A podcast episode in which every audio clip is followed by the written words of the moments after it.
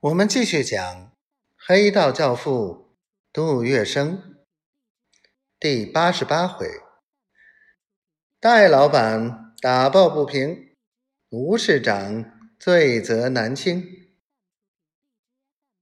吴少树集中全力攻击杜月笙，杜月笙深居简出。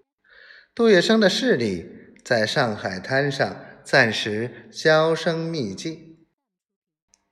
吴少树自以为得计，但是他却忽略了大上海五方杂处，派系林立。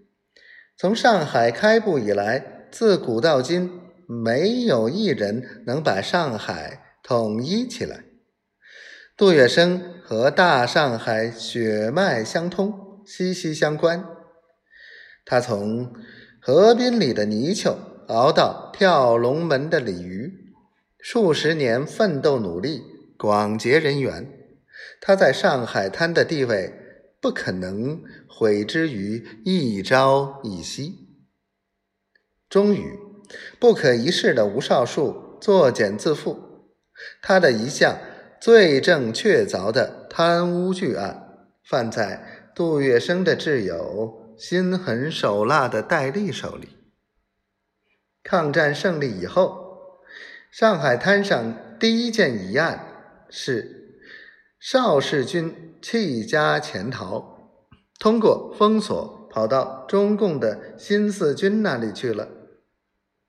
邵世军在爱塘路的那栋华宅是由吴少树接收，而且便成为中国国民党上海市特别执行委员会的办公处所。